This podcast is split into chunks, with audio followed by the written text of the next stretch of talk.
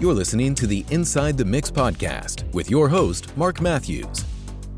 Hello, and welcome to the Inside the Mix podcast.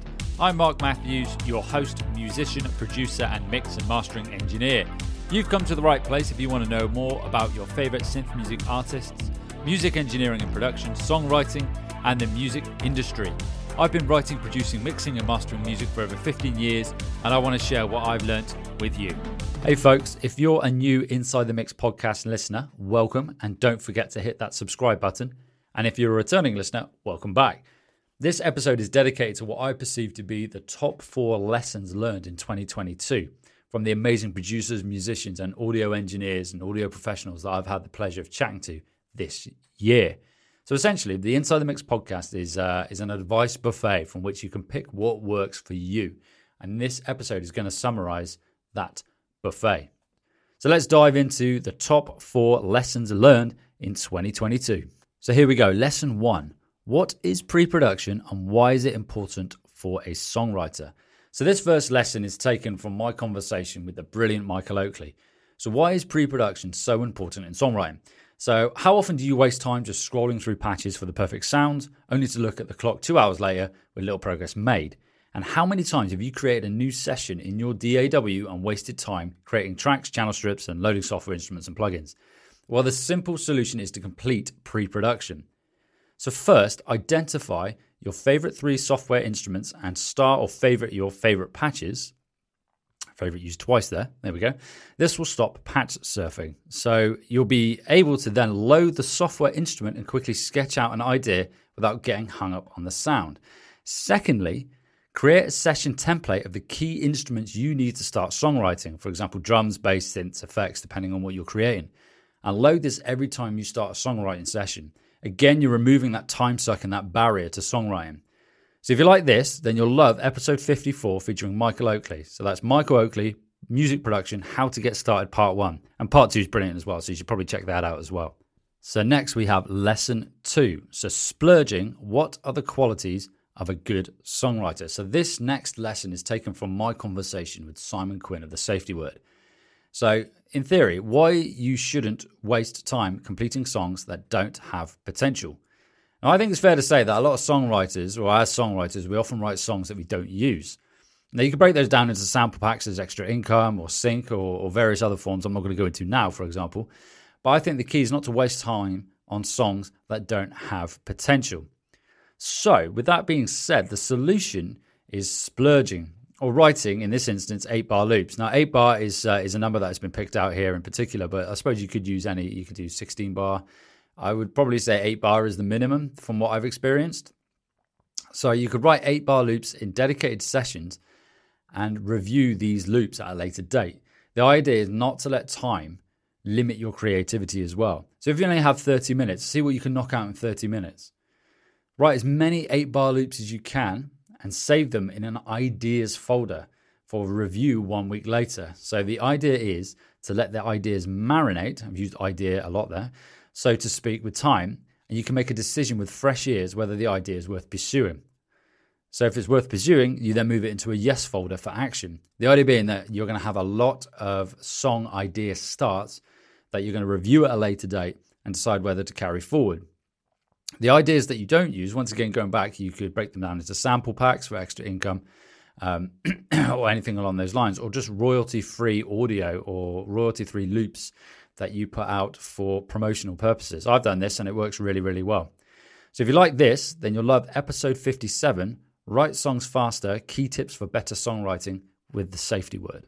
Moving on to lesson three. So, what techniques are used for audio compression? So, next up is a, a lesson, or rather, reinforcement of a mixing technique discussed with Grammy Award winning mix engineer Dom Morley. So, in theory, why shouldn't you just slap a compressor on a track to control volume? Now, in this conversation, um, well, it, well, it's easy to quickly reach for a compressor to control level and performance. And once upon a time, this was the only option. So, this is described by Dom in, in the interview itself. However, we now have automation at our fingertips.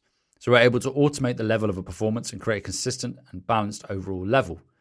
We can automate the level using a gain plugin. And in Logic Pro, it's possible to actually automate gain in the editor window. So you can go in for the actual individual words um, if it's a vocal performance, or the phrasing if it's another instrument, and actually manipulate that gain at quite a granular level and possibly easier than automating. I'm sure you could probably do it in other DAWs as well. So in theory, this this workflow workflow rather will take the load off a compressor, and we can then use the compressor to manipulate tone. For example, if you want parallel compression or something along those lines, or if you just want to run your audio through a compressor to get that sound um, from that compressor. So if you like this, then you'll love episode 56, What Makes a Mix Sound Professional with Dom Morley. Okay, folks, here we go. This is lesson four why your mix isn't working. So, this is the final lesson, and this is taken from my conversation with Sunglasses Kid. So, have you ever considered that it might not be the mix that is the problem? So, how often do you hit a mix stumbling block, something that just isn't working quite right? Now, I've experienced this, as we all have as songwriters and music producers. So, you've spent hours binge editing and tweaking levels parameters, but it's not just working. And what you'll find is you'll get to the point whereby you're making changes that are detrimental to your mix. But well, have you considered that it might be the composition and arrangement rather than the mix? So, Sunglasses Kid recommends or raises this point in terms of you might have someone send a mix over to you, or you've sent a mix out saying this mix just isn't quite working. And actually, it's the arrangement. It could be that the transition doesn't work or it's missing. Maybe the composition needs a change in tempo or chord structure, or notes clashing due to unintentional dissonance. Now, I say unintentional because there could be a creative choice. Remember to break the rules, you have to know the rules. Is it your instrument choice? Have you introduced too many or too few instruments or elements? Or simply is your arrangement boring? It sounds harsh, but it, it could be the fact. I can go on, but hopefully you get the idea. So if you get to the point whereby you're, you're, you're racking your brains and you just cannot get this mix quite right, maybe you need to look at the arrangement and composition of your idea, of your song. So in this situation, there's a few things you can do. You could take a break and work on a different project before returning with fresh ears. Ask a peer for feedback and critique on the arrangement, or simply change an instrument and chord and see what happens. Just mix things up. That's not a, uh, a finite list. There are many ways or many different things you can do. And if you listen through the episode of the podcast, the, um, the, the individuals that I talk to will release or reveal many different ways that you can go on and sort of break through that that barrier. So if you like this, then you'll love episode 46 Sunglasses Kid How to Turn Your Ideas into Songs.